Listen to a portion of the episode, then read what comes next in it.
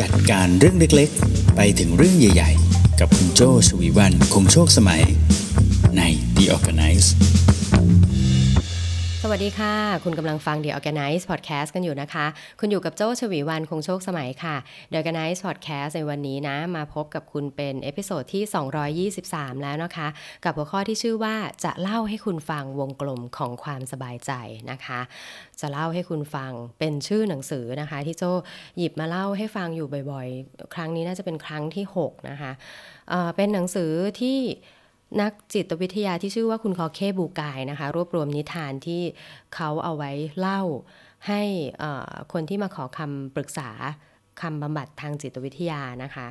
ะเขาก็รวบรวมมาเพราะเขาเชื่อว่าการฟัง ข้อคิดต่างๆ หรือการสอนในทฤษฎีต่างๆเนี่ยถ้าเล่าผ่านนิทานนะคนจะจดจำได้ดียิ่งขึ้นนะคะ โจก็เลยเลือกนิทานมาเล่า episode ละ2 2เรื่องนะคะ สลับกันไปกับเนื้อหาปกติของ The Organice นะคะ ก็ประมาณสัก2อาทิตย์ก็หยิบมาเล่าทีนะคะ แต่วันนี้เรื่องเดียวเพราะเรื่องนี้ยาวนิดหนึ่งวงกลมของความสบายใจนะคะ ต้องขอขอบคุณ Cigna ประกันภัยด้วยนะคะ ที่ร่วมสนับสนุนการสร้าง Creative Thinking Community เพื่อให้คุณได้คิดอย่างสร้างสารรค์และทำเพื่อชีวิตที่ดีของคุณค่ะ เนื้อหาของนิทานจะเป็นอย่างไรนะคะ เราไปฟังกันเลยค่ะ ทีนี้หนังสือเล่มนี้เนี่ยเขาจะเล่าโดยการที่เขาพูดคุยกับคนไข้คนหนึ่งที่ชื่อว่าเดเมียนนะคะ เพราะฉะนั้นมันจะเป็นบทสนทนาก่อนที่จะเข้าสู่นิทานเพื่อที่จะไขปัญหาที่คุณเดเมียนเนี่ยมักจะเอามาถามกับคุณคอเคประจำเลยเนาะ อะวันนี้โจเลือกมาเป็นนิทานเรื่องที่ยาวมากนิดนึงนะถ้าเทียบกับเรื่องอื่น ๆ ที่เอามาเล่าเนี่ยดูค่อนข้างยาวโจก็เลยเลือกมาเรื่องเดียว แต่เดี๋ยวลองฟังดูถ้าสมมติว่ามันหมดก่อนเวลาเยอะมากนะโจอาจจะเอาอีกเรื่องมาเล่าต่อก็ได้นะอืมเริ่มเลยนะ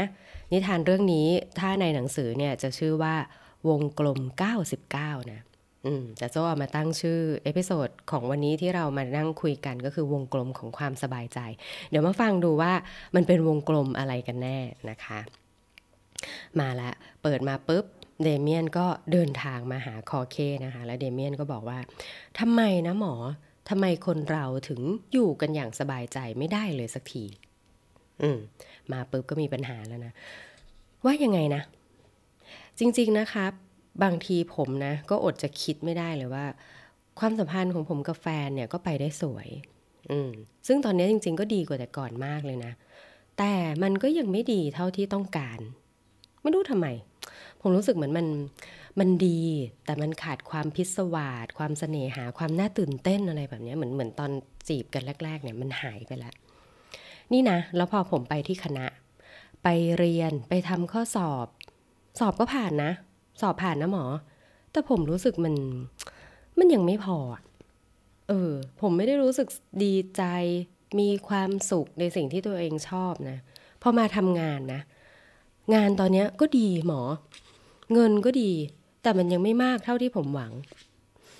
อตอนนี้ไม่ใช่แค่หมอเนะเราเราเริ่มสงสัยไหมเดเมียนเป็นอะไร เออ เดเมียนเป็นอะไรเนาะ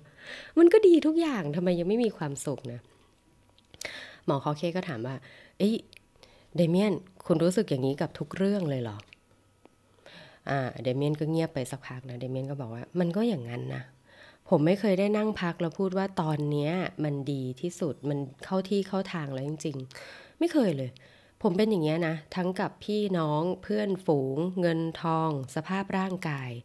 ทุกอย่างที่สำคัญอะสำหรับผมอะเวลาที่มันอยู่อย่างปกติอะ ผมไม่เคยรู้สึกว่ามันมันดีแล้วเลย อืม หมอคอเคก็ฟังแล้วก็คิดตามนะ แล้วหมอคอเคก็ถามว่า เอ๊เมื่อหลายสัปดาห์ก่อนน่ะ ตอนที่คุณรู้สึกเป็นทุกข์กับเรื่องทางบ้านหรือเรื่องคุณพ่อ เนี่ยเดเมียนชอบเอาเรื่องคุณพ่อมาปรึกษาบ่อยๆ ใช่ไหมเมื่อหลายสัปดาห์ก่อนที่รู้สึกไม่ดีกับพ่อเนี่ย คุณก็รู้สึกเช่นนี้ด้วยไหม อืม เดเมียนก็คิดตามนะ เอ ผมว่าผมก็น่าจะรู้สึกนะ แต่พอมีเรื่องอื่นๆ ให้กลุ้มใจมากกว่าเนี่ย ไอ้พวกเรื่องที่ผมบอกมาทั้งหมดเนี่ยมันก็หายไป แฟนที่ดีแต่ไม่ได้ดีที่สุด งานที่ดีแต่ไม่ได้ดีที่สุดเเรียนก็ดีแต่ไม่ได้ดีที่สุดเนี่ย เรื่องพวกนี้จะถูกหายไปเมื่อมีเรื่องที่ถูกกว่าเข้ามา อืมแน่เดเมียน เดเมียนก็เริ่มทบทวนตัวเอง แล้วก็ตอบหมอคอเคแบบนี้นะ เออ หมอคอเคก็เลยถามว่า งั้นหมายความว่า คุณจะเริ่มกังวลในชีวิตเนี่ย ก็ต่อเมื่อปัญหาใหญ่ ๆ หายไปหมดแล้ว ถูกไหมเดเมียนก็เงียบไปนิดนึง เออก็ใช่อะปัญหานี้จะเกิดขึ้นก็ต่อเมื่อคุณไม่มีปัญหา หมอคอเคบอกอย่างนี้นะ เดเมียนก็ชักจะขมวดคิ้ว เออชักจะสงสัยบ้างละ ยังไงนะครับ หมอคาเคก็บอกว่า ก็อย่างที่ว่า ปัญหาที่คุณไม่พอใจในความสุขที่ตัวเองมีอยู่ตอนนี้มันจะเกิดขึ้นก็ต่อเมื่อปัญหาต่างๆเนี่ยมันคลี่คลายไปแล้วถูกไหม ทันไหมคะ ทันเนาะทัน เออนะเออบอกผมซิเดเมียน คุณรู้สึกยังไงเมื่อต้องยอมรับว่า คุณจะเริ่มมีปัญหาก็ต่อเมื่อทุกอย่างกำลังไปด้วยดี เอออันนี้เหมือนเป็นบทสรุปนะตั้งแต่เปิด conversation มาจนถึงตอนเนี้ยคุณจะรู้สึกมีปัญหาก็ต่อเมื่อทุกอย่างกำลังไปด้วยดี คุณรู้สึกยังไง เดเมียน เดเมียนคือคนไข้นะ เดเมียนก็บอกว่าออผมรู้สึกโง่เง่าครับหมอ ผมรู้สึกโง่เง่าว่า เออ เมื่อทุกอย่างกำลังไปได้ด้วยดีทำไมเราถึงรู้สึกมีปัญหา อืม ของมันเป็นยังไงมันก็ย่อมเป็นอย่างนั้นแหละหมอบอก นี่ผมไม่ได้เล่านิทานเกี่ยวกับพระราชาให้ฟังแล้วสินะ เออ เดเมียนก็บอกอ๋อก็ใช่นะ ไม่ได้ฟังนิทานเรื่องพระราชามาสักพักหนึ่งแล้ว ได้เลย เดี๋ยวหมอคอเคก็เลย เริ่มเล่านิทานให้ฟังนะ การละครั้งหนึ่งมีพระราชาคลาสสิกอยู่พระองค์หนึ่ง เดเมียนก็เดี๋ยวเดี๋ยว พระราชาคลาสสิกนี่มันจะเป็นยังไงนะหมอ ก็พระราชาคลาสสิกนะก็จะเป็นพระราชาที่มีอำนาจ มีราชทรัพย์มากมาย มีพระราชวังงดงาม อาหารก็เลิศรสพระมเหพระมเหสีเลอโฉมอ่าสวยใช่ไหมมีเมียสวยนะ คิดอะไรก็ทำได้ อยากได้ยังไง อยากได้อะไรก็ได้ทุกอย่างอืมแต่ถึงอย่างนั้นก็ตามนะ พระราชาก็ไม่เคยมีความสุข นี่แหละ พระราชาคลาสสิก เดเมียนบอกอ๋อ เออ คนไข้กับหมอคู่นี้นี่ก็ตลกดีนะ อ๋อ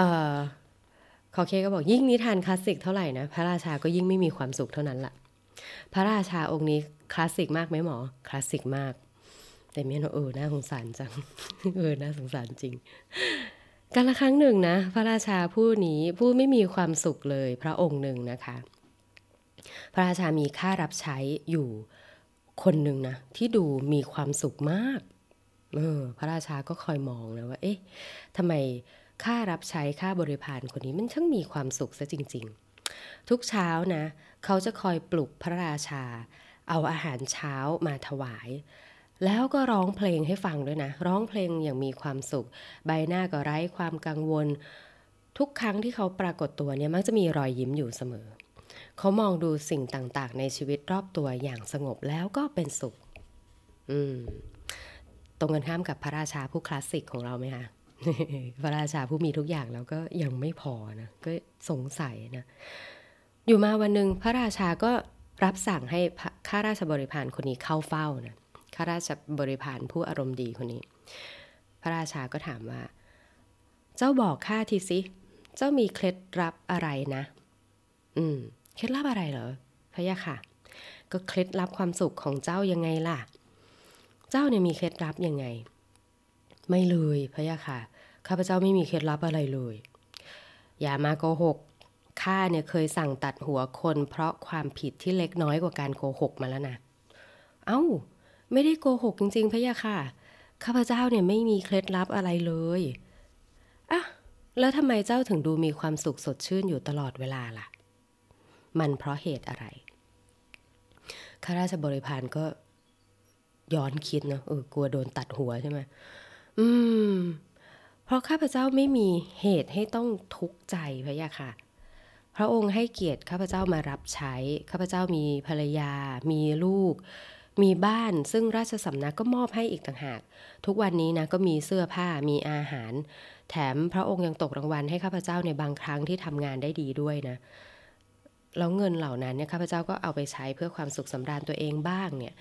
ทำไมล่ะทำไมข้าพเจ้าจะมีไม่มีความสุข นี่ไม่มีเหตุใดที่จะทำให้ข้าพเจ้ามีความทุกข์เลยนะ อืม เอาละ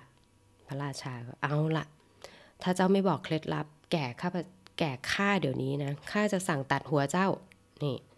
ยังเข็นยังเข็น มันไม่มีใครจะมีความสุขเพราะเหตุผลที่เจ้าบอกมานี่หรอก แต่พระราชาข้าพเจ้าไม่มีเคล็ดลับจริง ๆ ถ้าข้าพเจ้าปรารถนาจะให้พระองค์พอใจ ข้าพเจ้าอาจจะโกหกก็ได้ แต่นี่ไม่มีอะไรปิดบังเลยนะ ไปไปไปไปไปไปไปไหนก็ไปให้พ้นเลย ก่อนที่ข้าจะเรียกเพชฌฆาตนี่พระราชา พระราชาหัวเสีย ดูหัวเสียจากเรื่องที่มีความสุขของข้าราชบริพารนะข้าราชบริพารคนนั้นนะก็ยิ้มรับคำสั่งถวายความเคารพแล้วก็ออกจากห้องไป พระราชาไม่ move on นะ ไม่จริงไอ้เจ้าคนนี้มันต้องมีเคล็ดลับ เป็นไปได้ยังไงที่มันจะมีความสุขนี่ พระราชาก็เลยเรียกเสนาบดีมา องค์คนหนึ่งเสนาบดีนะเรียกเสนาบดีมาเข้าเฝ้า แล้วก็เล่าเรื่องทั้งหมดเนี่ยให้เสนาบดีฟังไอ้เจ้าคนนี้มันมีความสุขแต่มันไม่ยอมบอกนะว่ามันทำยังไงถึงมีความสุข เนี่ยเออ ก็เล่าให้เสนาบดีฟังนะเสนาบดีก็บอกว่า โอ้ พระราชาที่เจ้าคนนั้นเนี่ยมันมีความสุขอยู่เสมอเนี่ยมันก็เพราะว่าเขาเนี่ยอยู่นอกวงกลมพะยะค่ะ วงกลมเหรอ เออ พระราชาเริ่มสงสัย วงกลมเหรอ วงกลมอะไร อืมเอ่อวงกลมนั้นมันทำให้เขามีความสุขเหรอ ไม่พะยะค่ะไอ้เจ้าผู้ชายคนนั้นเนี่ย มันอยู่นอกวงกลมไอ้เจ้าวงกลมนั้นน่ะมันทำให้เขามีความทุกข์ การที่เขาอยู่นอกวงกลมเนี่ยคือทำให้เขาไม่มีความทุกข์ต่างหากพะยะค่ะ อืม วงกลมเหรอ วงกลมอะไรของเจ้า วงกลมเก้าสิบเก้าพะยะค่ะ ตอนโจอ่านถึงบรรทัดนี้ โจนึกถึงวงเวียนใหญ่อะไรอย่างเงี้ยวงเวียนแบบ วงเวียนแถวเยาวราชอะไรนะวงเวียนยี่สิบสองหรืออะไรสักอย่าง เออกลับมาดิทานกลับมาดิทาน วงกลมเก้าสิบเก้าพะยะค่ะ ผู้ชายคนนั้นอยู่นอกวงกลม 99 โอ้ย ข้าไม่เห็นจะเข้าใจอะไรสักอย่างเลยพวกเจ้านี่มันยังไงนะ ถามง่ายๆ ไม่เคยจะตอบง่าย ๆ เลย ตัดหัวซะอีกคนดีไหม เออ พระราชานี่เป็นยังไงนะ เออ พระองค์จะเข้าพระทัยนะ ถ้าพระองค์ยอมให้ข้าพเจ้าพิสูจน์เป็นรูปธรรมให้ดู ยังไงยังไง พระราชาอยากรู้ยังไงพิสูจน์ยังไงเสนาบดี เอาอย่างนี้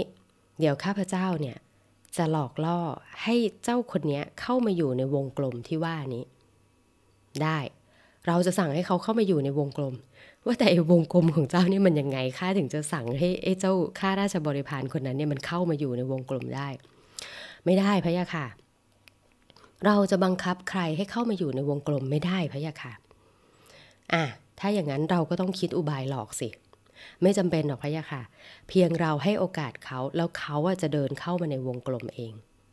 พระราชาเริ่มปวดหัวนะคะ เราก็เริ่มปวดหัวด้วยเหมือนกัน วงกลมอะไร เออ เขาจะรู้เองพะยะค่ะ ถ้าอย่างนั้นเนี่ยเขาจะเดินเข้ามาอย่างเลี่ยงไม่ได้เลย อืม งั้นดีเลย อะ ถึงตรงนี้ละข้าจะลองพิสูจน์กับเจ้า เจ้าเสนาบดี แต่เสนาบดีก็ถามทวนอีกครั้ง ระองค์จะยอมเสียค่ารับใช้แสนวิเศษ เพื่อแลกกับการเข้าใจกับโครงสร้างของวงกลมนี้ไหม พระราชาตอบไม่คิดเลยนะ พระราชาบอกข้ายอม ดีพระยะค่ะ งั้นคืนนี้กระหม่อมจะไปเข้าเฝ้าพระองค์ ขอให้พระองค์เนี่ยเตรียมการทดลองดังนี้ การทดลองที่ว่านี้ก็คือขอให้พระราชาเนี่ยเตรียมเหรียญทองคำ99 เหรียญเอาไว้ เอา 99 เป๊ะเลยนะ ห้ามมากกว่านี้ ห้ามน้อยกว่านี้ 99 เหรียญเท่านั้น ใส่ไว้ในถุงหนังนะ แล้วข้าพเจ้าจะไปพบ ได้ เอาทหารด้วยไหม เอาอะไรอีกสักอย่างสองอย่างไหม ไม่พะยะค่ะ แค่นี้เลย เหรียญ99 เหรียญอยู่ในถุงหนังนะ ได้เลย แล้วเสนาบดีผู้นี้นะคะ ก็ไปเข้าเฝ้าพระราชาตอนกลางคืน พระราชาและเสนาบดีนะก็แอบออกจากวังนะมาซุ่มอยู่แถวๆบ้านของข้าราชบริพารคนนั้น จนถึงรุ่งเช้า อืม เสนาบดีนะก็แอบเขียนข้อความหนึ่ง แล้วก็ใส่เข้าไปในถุงหนังนะแล้วก็เขียนข้อความนั้นไว้ว่า สมบัตินี้เป็นของเจ้า เป็นรางวัลสำหรับการเป็นคนดี ขอให้มีความสุขอยู่กับมัน จงอย่าบอกใครเป็นอันขาดว่าเจ้าเจอมันได้อย่างไร อืม สมบัตินี้เป็นของเจ้านะ เป็นรางวัลของการเป็นคนดี มีความสุขกับมันซะเถอะ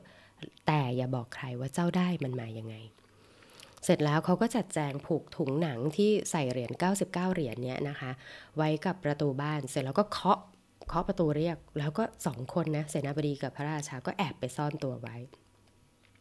ข้าระข้าราชบริพารผู้มีความสุขนะก็เดินยิ้มมาเปิดประตู อันนี้โจ้เติมเองเขาเขาบอกมีความสุขไงเดินยิ้มมาเปิดประตูนะเสนาบดีกับพระราชาก็คอยสังเกตการณ์นะเออว่าเป็นยังไงเออเขาก็หยิบถุงหนังขึ้นมานะแล้วก็เขย่าเขย่าได้ยินเสียงโลหะกระทบกันในถุงก็ตื่นเต้นนะเฮ้ยอะไรอะอะไรอยู่ในถุง เสร็จแล้วเขาก็ลองดูนะว่าเฮ้ยนี่มันเหรียญนี่ อ๋อพอเห็นว่าเป็นเหรียญนะก็มองซ้ายมองขวาว่ามีใครเห็นอยู่ไหมเนี่ย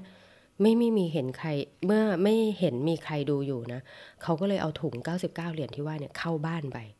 อพระราชากับเสนาบดีก็ตามเข้าไปดูนะแอบไปดูตรงหน้าต่างข้าราชบริพารนะก็เอาเหรียญที่อยู่ในถุงเนี่ยออกมากองบนโต๊ะนะเราก็แบบโอ้โห นี่มันเหรียญทองคำ คนที่อยู่อย่างสมถะมาโดยตลอดจำได้ไหมที่พระราชาเขาถามว่า ไอ้เจ้ามีเคล็ดลับอะไรอะไรอย่างเงี้ยเออ ไม่มีเคล็ดลับอะไรเลย ที่บ้านก็อยู่ดี ทุกวันนี้ทำงานก็ดีมีความสุขอะไรเงี้ยไม่เคยเจอสิ่งมีค่าขนาดนี้ เจอเหรียญ99 เหรียญตื่นเต้นมาก เอาเหรียญเนี่ยมาวางนะ แล้วก็สัมผัสรูปคลำเอาเหรียญมานับเป็นกอง กองละสิบกองละเก้า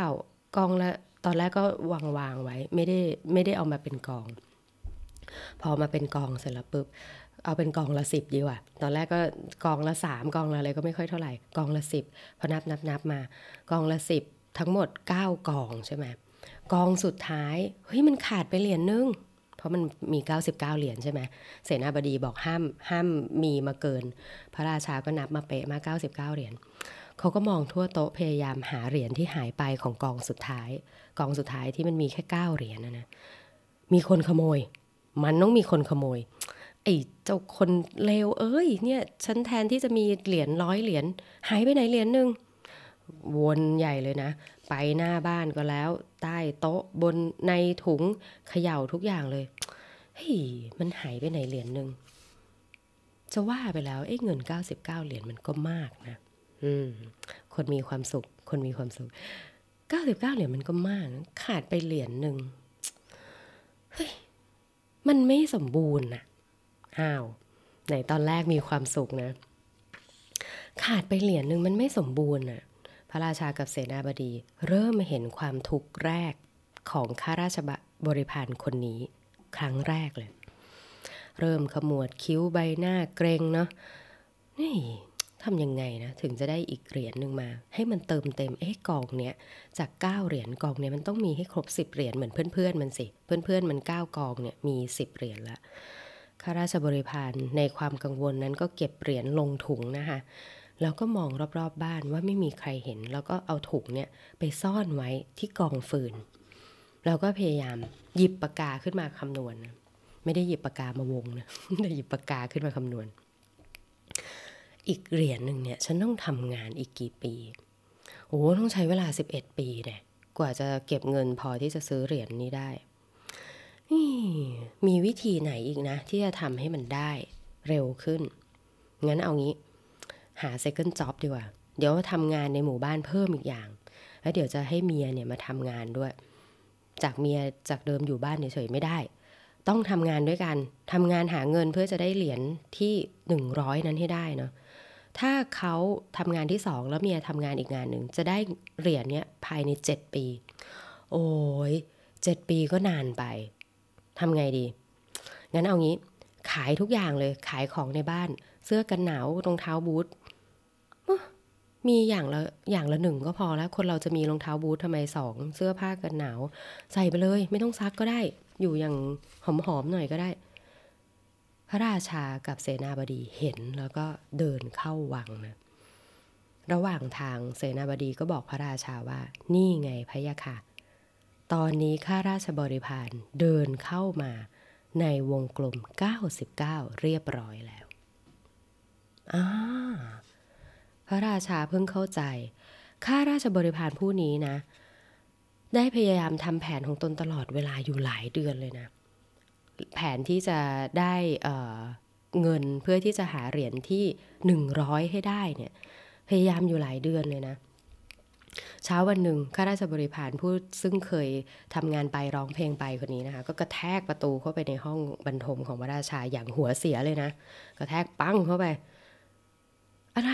อะไรของแกพระราชาก็บน่น เจ้าเป็นอะไรไปเนี่ย ไม่ได้เป็นอะไรพะยะค่ะ เสียงเข้มไม่ได้เป็นอะไรพะยะค่ะ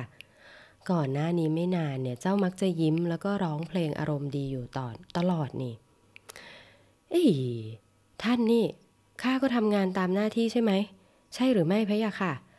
แล้วพระองค์ยังต้องการอะไรจากข้าพเจ้าอีก จะให้เล่นตลกให้ดูไหม เอา้า จากเดิมร้องเพลงนะ นี่ นี่เข้มกระทั่งตวาดพระราชาคืนนะ เออ ไม่มีความสุขแล้วนะคะ ต่อมาไม่นานพระราชาก็เลยปลดเขาออกจากการเป็นข้าราชบริพารนะ เพราะการที่มีข้าราชบริพารอารมณ์เสียตลอดเวลาเนี่ยก็ไม่น่าอภิรมสักเท่าไหร่หรอก จบละ วงกลม ดูวงกลมสิ วงกลม 99 ของพระราชากับข้าราชบริพารเนี่ยนะ เดเมียน เดเมียนกับหมอคอเคก็กลับมาคุยกันนะ จากนิทานเรื่องเนี่ย ตอนที่เราคุยกันนะ ผมนึกถึงนิทานพระราชากับข้าราข้าราชบริพารเนี่ยขึ้นมาเลย คุณและพวกเราทั้งหมดเนี่ย พวกเราที่มีชีวิตอยู่กันเนี่ย เดเมียน เราถูกอบรมสั่งสอนมาด้วยอุดมการที่โง่เง่านี่แหละ เราเนี่ยมักจะรู้สึกว่าเรายังขาดอะไรอยู่เสมอ อืม เรารู้สึกว่ายังขาดอะไรอยู่เสมอ มันก็จะวนกลับไปจุดเริ่มต้นใหม่ว่าไหม เออ เมื่อเรารู้สึกขาดเราก็พยายามจะหา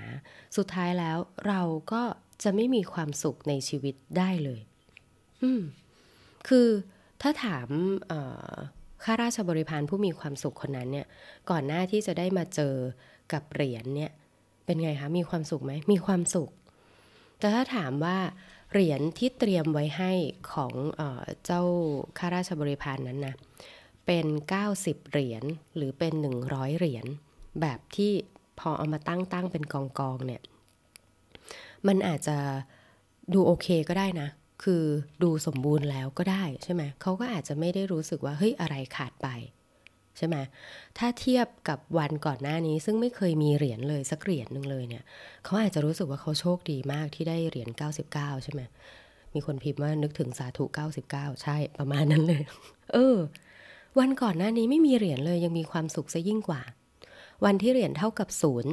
ยังมีความสุขมากกว่าวันที่เหรียญ99 แล้วมีความรู้สึกว่าทำไมมันไม่เต็มร้อย ถูกไหมอืม แต่ทั้งหมดเนี้ยมันก็เป็นเพราะเราเองก็ถูกปลูกฝังเป็นอุดมการว่า เอ้ย เราควรจะต้องมีอะไรสักอย่าง แล้วเราจะต้องสมบูรณ์อยู่ตลอดเวลานะคะ สิ่งนี้นะ มันทำให้เราเหนื่อยทำให้เราอารมณ์เสียทำให้เราทุกข์หมดอะไรตายอยาก สิ่งที่อยู่ตรงหน้าเรานะ บางทีก็เป็นเหมือนหลุมพราง หลอกล่อให้เราเข้าไปติดกับติดกับมันนะคะ เพียงเราหันมาดำเนินชีวิตชีวิตอย่างมีความสุขกับสมบัติเท่าที่มี ก็มีความสุขแล้วเหมือนกัน แต่โจ้นะ ชอบตรงนี้ที่สุดเลย หมอเดเมียนเนี่ยขมวดตอนท้ายไว้อย่างนี้ คือ ถ้าเราพอใจในสิ่งที่เรามีไปทุกอย่างตลอดเวลาเนี่ย มันไม่ได้หมายความว่าคุณจะต้องละทิ้งจุดมุ่งหมายในชีวิตนะ การพอใจในสิ่งที่ตัวเองมีอยู่ ไม่ได้หมายความว่า คุณจะต้องละทิ้งจุดมุ่งหมายในชีวิตนะ ไม่ได้หมายความว่าคุณจะต้องพึงพอใจในสิ่งที่ตนเองมีตลอดเวลาขนาดนั้น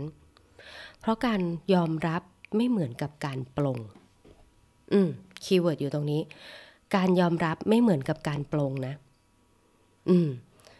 แต่เรื่องที่ว่าเนี่ย เดี๋ยวปล่อยให้เป็นนิทานเรื่องต่อไปดีกว่า ว่าการยอมรับไม่เหมือนกับการปลงเนี่ย มันจะมีนิทานเรื่องไหนมาเล่าให้ฟังได้อีกนะคะ สรุปก็คือนะวงกลมที่ว่าเนี้ก็คือวงกลมของความสบายใจว่าไหมวงกลมของความสบายใจเนี่ย เป็นความยากอยู่อย่างหนึ่ง ถ้าเราอยู่ข้างนอกวงกลมนี้นะ วงกลมที่เป็นความคาดหวังอะไรต่างๆเนี่ย ถ้าเราอยู่ทำตัวอยู่เหนืออยู่นอกวงกลมนี้นะคะ เราก็จะรู้สึกสบายใจในสิ่งที่ตัวเองมี สิ่งที่ทุกอย่างมากระทบเราเนี่ย มันก็จะไม่ได้ทำให้เราเนี่ยรู้สึกว่าเราขาดเราทุกข์หรือแม้แต่เราสุขมากจนเกินไปด้วยซ้ำนะ อืม ดังนั้น ไอ้เจ้าวงกลมที่ว่าเนี่ยมันอาจจะเป็นวงกลมของความคาดหวัง วงกลมของสิ่งที่เราต้องการจะเห็นทุกอย่างมันเพอร์เฟกถ้าเราเอาตัวเองอยู่นอกวงกลมที่ว่านี้นะคะ เราก็จะเข้าใจสิ่งต่างๆ ที่เกิดขึ้นในโลก แล้วก็เข้าใจได้ด้วยว่าสิ่งใหม่ ๆ ก็อาจจะเกิดขึ้นมาได้ด้วยเช่นกันคีย์เวิร์ดอยู่ตรงนี้นะ การยอมรับ การยอมรับสิ่งที่ตัวเองมีการยอมรับในสถานการณ์ที่เกิดขึ้นไม่เหมือนกับการปลง ดังนั้นพอใจในสิ่งที่ที่ตัวเองมีก็ยังสามารถจะมีเป้าหมายในชีวิตได้ด้วยเช่นกันนะคะ ถ้าชอบใจนะคะเนื้อหาของ The Organice นะคะ อย่าลืมกดติดตามกันไว้นะคะ ไม่ว่าจะเป็นโปรแกรมต่างๆ ที่คุณใช้ฟัง พอดแคสต์อยู่ตอนนี้นะคะ ถ้าเป็น YouTube ก็อย่าลืมกด Subscribe ไปด้วยนะคะ แล้วกลับมาพบกันใหม่ใน episode หน้านะคะสำหรับ episode นี้สวัสดีค่ะ